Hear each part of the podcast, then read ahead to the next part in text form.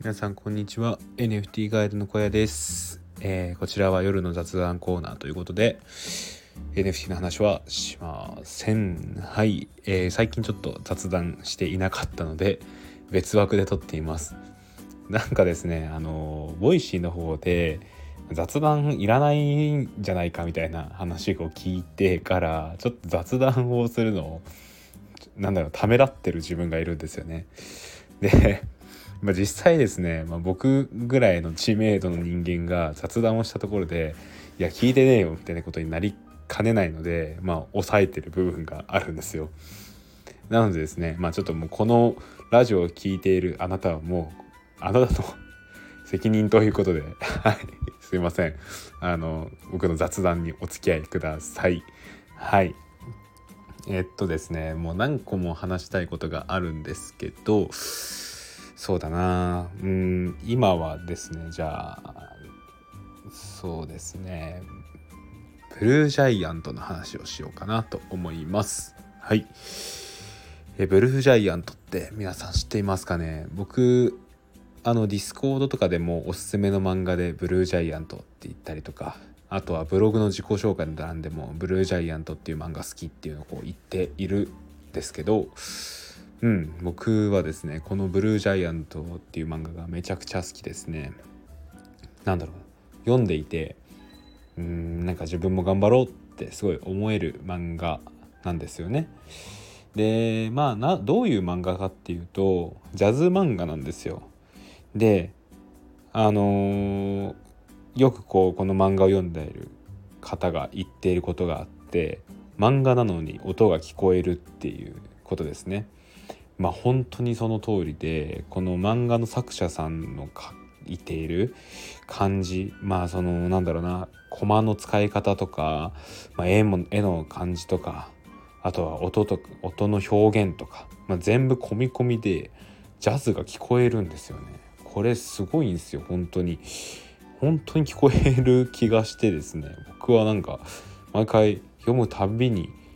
なんだろうななんかジャズ自体あんま聞かないんですけどなんかすごい聞こえながら読んでますね。はい、で、えーとまあ、物語で言うとあのジャズ未経験の、まあ、高校生の宮本大っていう子がいるんですけど宮本大がですね、まあ、友達にこうある日こうジャズをこう聞かせてもらうんですよ。はい、でそれを聞いた時にもう衝撃を受けてですねもうこの世界で自分は頑張りたいって思えちゃったんですよ。その友達に聞かせてもらったジャズがきっかけで。はい。で完全初心者。でそれまではずっとバスケをやっていた宮本大なんですけどそこからですねあの自分は世界一のサックスプレーヤーになるってこう周りに宣言をしてで、まあ、いいお兄ちゃんがいるんですけどそのお兄ちゃんがえーと、楽器店で一番高いサックスをですね台に上げてで、まあ、サックスプレイヤーとしての人生が始まるんですよね。で、まあ、初心者なので当然うまくないんですよ。でも本当に最初はあのもう自己流であのトンネルの中とかでですね吹いたりとか川の前でもうひたすら吹いたりとかしてやってたんですよ。でそこからですね、まあ、自分でなんとかライブまでこじつけて、まあ、高校生の時にですねライブをやるんですがうるさすぎると音がってお客さんから言われて、まあ、即退場になるんですね。でまあ普通だったらそこでこう挫折するじゃないですか。でもですねそこでまあ大っていうのは全然挫折をせずですね練習を続けるわけなんですよ。でその演奏を聴きに来ていたまあ元サックスミュージシャンの方がいるんですけどその方がコーチになってえーと、第2サックスを一から教えるわけなんですよ。はい、っていうのがあって、まあ、高校生の時からこうだんだんだんだんと台が上手くなっていくんですよねサックスが。でえーとですね18になって高校を卒業して東京に出てくるんですよ。で東京に出てきて今度はですねあの同じぐらいの世代で同じジャズプレイヤーになることを目指している人とこう出会ってえー、っとあれですねバンドを組むんですね。でそこでまたジャズのえー、ジャズを磨いてですねでその次は海外ヨーロッパに行くんですよね。でヨーロッパでも結構活躍をして今はですね話続いててアメリカ編をやっています。はい、で先月か先々月かなあの新しいコミックが出て、まあ、僕は読んだんですけど、まあ、めっちゃいいっすねやっぱりまあ今はそうですね高校から始まって東京に行きヨーロッパに行きアメリカっていう感じで結構いろんな場所を渡り歩いて大のサックスの技術自体はすっごい上手くなっているんですけど、まあ、それでもですねまだまだ無名なんですよ。っていう中でですね あの折れずに自分がサックスプレイヤーになること、まあ、世界一のサックスプレイヤーになることを信じてやっている姿勢。これはですね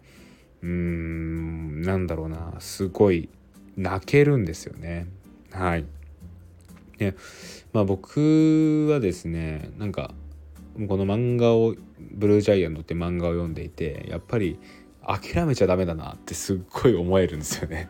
まあ、それは何だろうなその大のひたむきさとか、まあ、そういうまっすぐさっていうのにこう影響を受けてる部分があると思うんですけど、まあ、そういう中でやり続けた結果ま、ヨーロッパとかでも、まあ、結構大のプレーをこう称賛してくれる方がいっぱい出てきたっていうのがあると思うんですよ。はい、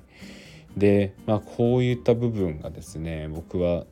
この「ブルージャイアント」読んでいてすっごいいいなと思っています。はいうんなんだろうなで、えー、とこの「ブルージャイアント」なんですけど